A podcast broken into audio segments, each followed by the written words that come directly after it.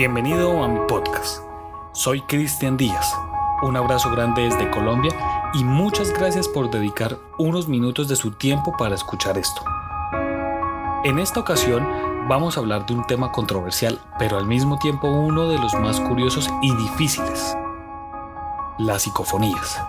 Estos audios que en algún punto hemos escuchado, pero que no sabemos de dónde provienen, ni mucho menos cómo se hacen usted pueda que haya escuchado una interferencia en alguna llamada o en alguna canción y tan solo lo pasó por alto, pero le quedó sonando en la cabeza. O pueda que haya escuchado algo familiar en ese audio, tal vez una voz familiar o tal vez una simple voz que lo llamaba. O su curiosidad tan solo despertó y buscó de qué se trataba este tema y se encontró con alguno que otro audio. Así que ajuste sus audífonos y acompáñeme en este viaje extradimensional. Recomendamos que este podcast sea escuchado solo por personas mayores de edad. Las psicofonías, parafonías o fenómenos de voz electrónica son sonidos que quedan registrados en aparatos electrónicos de distintos tipos.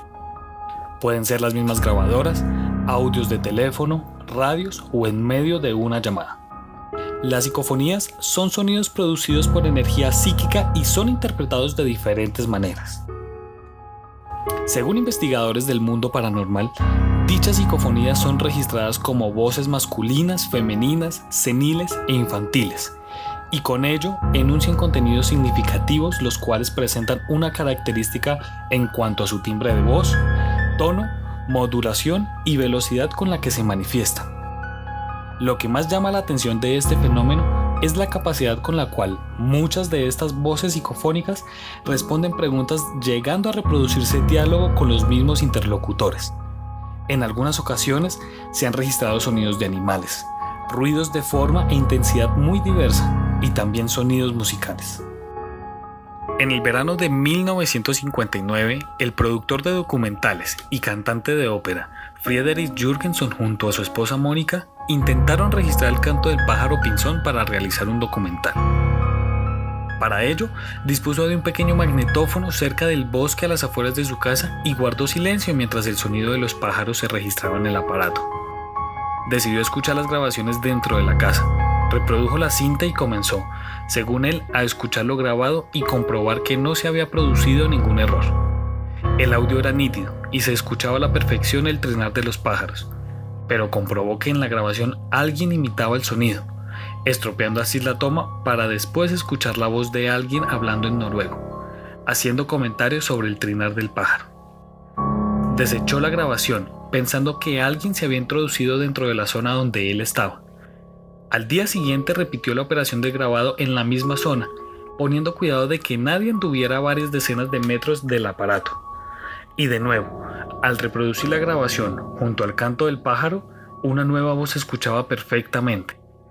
Pero en esta ocasión creyó reconocer la voz de su madre fallecida, diciéndole algo que solo ellos conocían, el nombre cariñoso y familiar con que su madre le llamaba.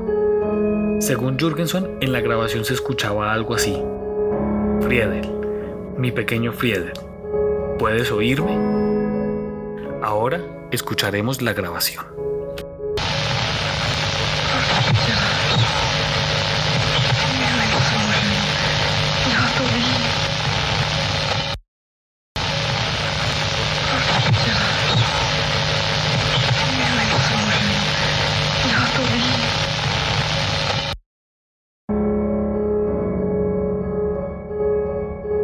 Noviembre de 1985 se da a conocer la famosa psicofonía llamada La Psicofonía del Infierno, registrada por el profesor, filósofo e investigador Germán de Argumosa.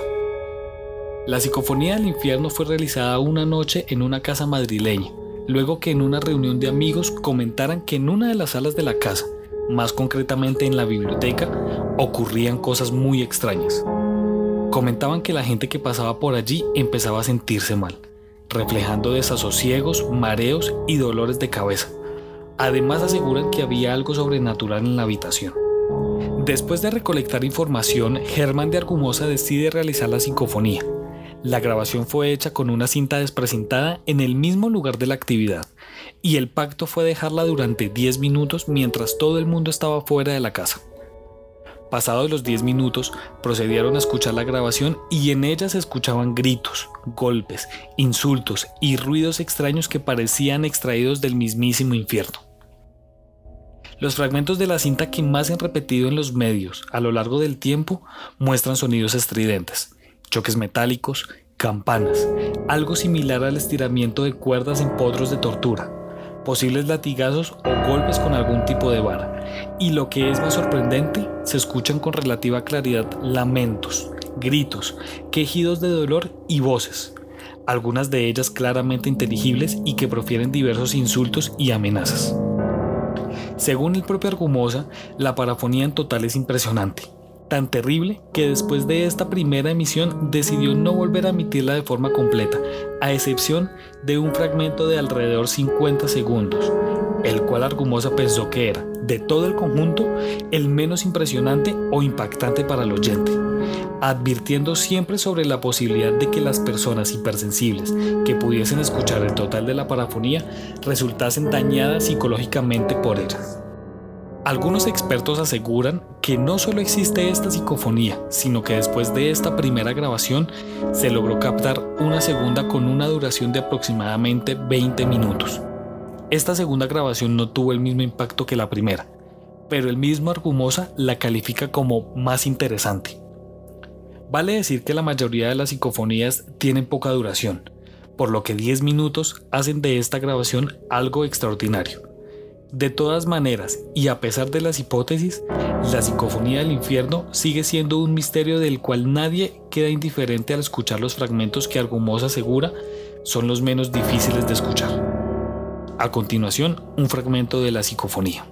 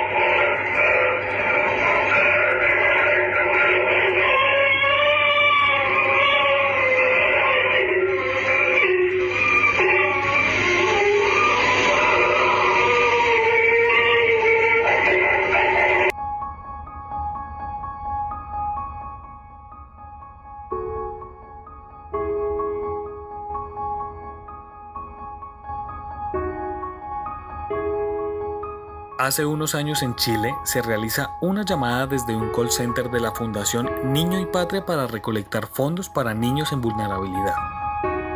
En ella se evidencia la conversación de la asesora y dos personas más. A continuación escucharán el audio y allí descubrirán lo asombroso del caso.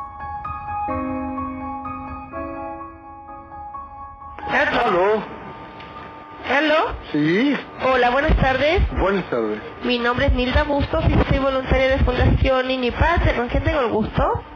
Gonzalo Vargas. Don Gonzalo, ¿cómo está? Bien, usted. Resfriada. Don Gonzalo, ¿se nota? Cuénteme. Don Gonzalo, ¿usted conoce Fundación Niño y Patria? Así es. ¿Sabe que es dirigida por Carabineros de Chile, verdad? Sí, correcto. Bueno, le cuento a don Gonzalo que Fundación Niño y Patria es una entidad de derecho privado que no tiene fines de lucro y la única misión que tenemos es educar y proteger a niñas y niños vulnerados en sus derechos y en riesgo social. Don Gonzalo son niños entre los 5 y 18 años que han sido abusados sexualmente, niños huérfanos con maltrato físico y psicológico. Y nuestra misión, don Gonzalo, es poder sustituir los cuidados de la familia con profesionales que permiten su desarrollo personal. Don Gonzalo, ¿me escucha, verdad? Sí, correcto. Le cuento que el motivo de este llamado es poder pedirles una oportunidad para estos niños que solo necesitan ser protegidos. Mi soporte, don Gonzalo, nos puede ser de gran ayuda. Hay que pensar que estos niños son dañados por sus propios padres y abusados por su propia familia. Y esos niños también necesitan alimentarse y vestirse como cualquier otro niño, ¿verdad? Don Gonzalo, nosotros lo queremos invitar a formar parte de esta red de socios. Le cuento cómo canalizamos la ayuda. Esto puede ser a través de tarjetas Falabella, Ya. Presto, Almacenes París, Jumbo, tarjeta bancaria, cuenta corriente o cuenta telefónica, don Gonzalo. La ayuda que usted nos brinda es a partir del próximo mes. Ya. ¿Podemos contar con su ayuda? Déjeme conversarla con mi señora y ¿A qué hora lo puedo llamar, don Gonzalo? dame la tardecita, como la después de las seis. Después de las seis. Sí, Muy amable, don Gonzalo. cómo no. Hasta luego. Hasta luego.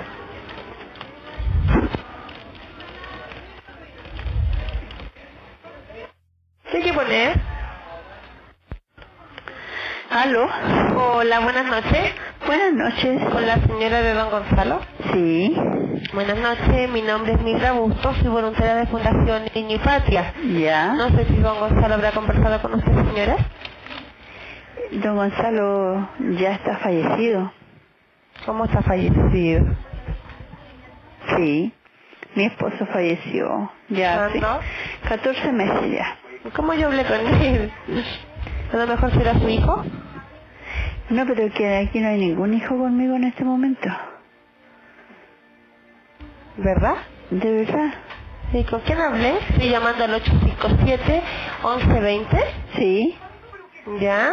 sí, ¿Y usted no estuvo en todo el día, señora? en todo el día. ¿Y no había nadie? ¿No? Pero si yo hablé con él hoy día.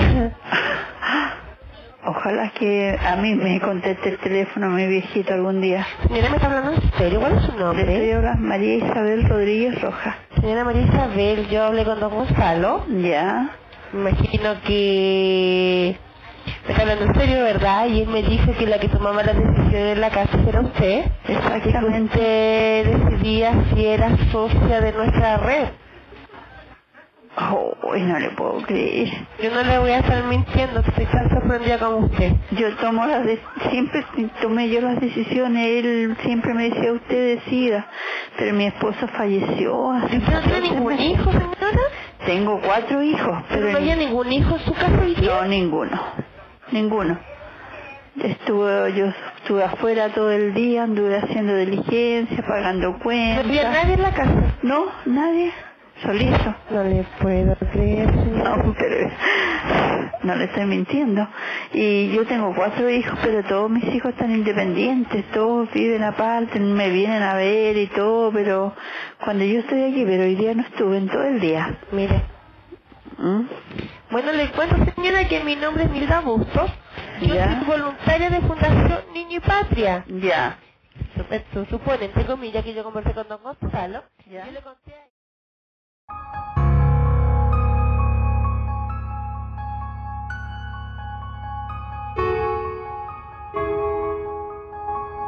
Después de escuchar estas psicofonías, podríamos sacar muchas conclusiones. Se puede decir que fueron interferencias radioeléctricas o que se abrieron otras dimensiones. Podríamos decir que son seres de otros planetas y desean manifestarse mediante estos medios. ¿O usted no ha pensado que nosotros somos la dimensión alterna? Quizás a través del espejo de su cuarto o a través de su pared haya un portal entre las dos dimensiones y aún ningún ser sea capaz de atravesarlo. No por el hecho de que no se pueda, tal vez por el hecho de que no se sabe qué hay del otro lado. En mi opinión, las psicofonías son comunicaciones que tenemos con seres que aún están atados en esta dimensión y buscan una ayuda para pasar al otro lado y así poder descansar. En una anécdota que se me viene a la mente, por allá en el 2012 o 2013 estuvimos de vacaciones con un grupo de amigos. El lugar era muy lindo y lleno de naturaleza. Teníamos un arroyo cerca donde íbamos todas las tardes y muchas veces la señal del celular no entraba del todo. El caso es que el día que nos regresábamos para Bogotá, una llamada entra a mi celular. El número que me llamaba eran varios ceros. En el momento en que yo contesté, se comenzó a escuchar un sonido de vacío. Pasaron aproximadamente 40 segundos, cuando antes de finalizar la llamada se escucha un leve quejido y se cuelga. Pasaron varios días y la llamada se repitió dos o tres veces más. La cantidad de ceros era la misma y era el mismo quejido, tal vez con un pequeño intervalo de minutos en la duración de la llamada.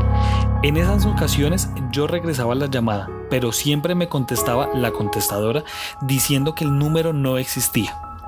Puedo concluir que las psicofonías son reales ya que tomo este suceso como real y tomo esa llamada tan extraña como algo de otra dimensión. Usted decide si es real o no, pero le recomiendo que la próxima llamada que reciba le preste atención a los ruidos de fondo o sencillamente esta noche cuando se vaya a su cama le preste mayor atención al sonido que provoca la noche. Pueda que entre el viento de la noche escuche cómo le piden ayuda. Si usted quiere tener más información acerca de este caso, sígame en mis redes sociales. Me encuentran en Twitter e Instagram como arroba cristian-art4 y déjeme su comentario. Muchas gracias por pasar por mi podcast. Soy Cristian Díaz y nos encontraremos en otro caso misterioso de la Colombia Paranormal.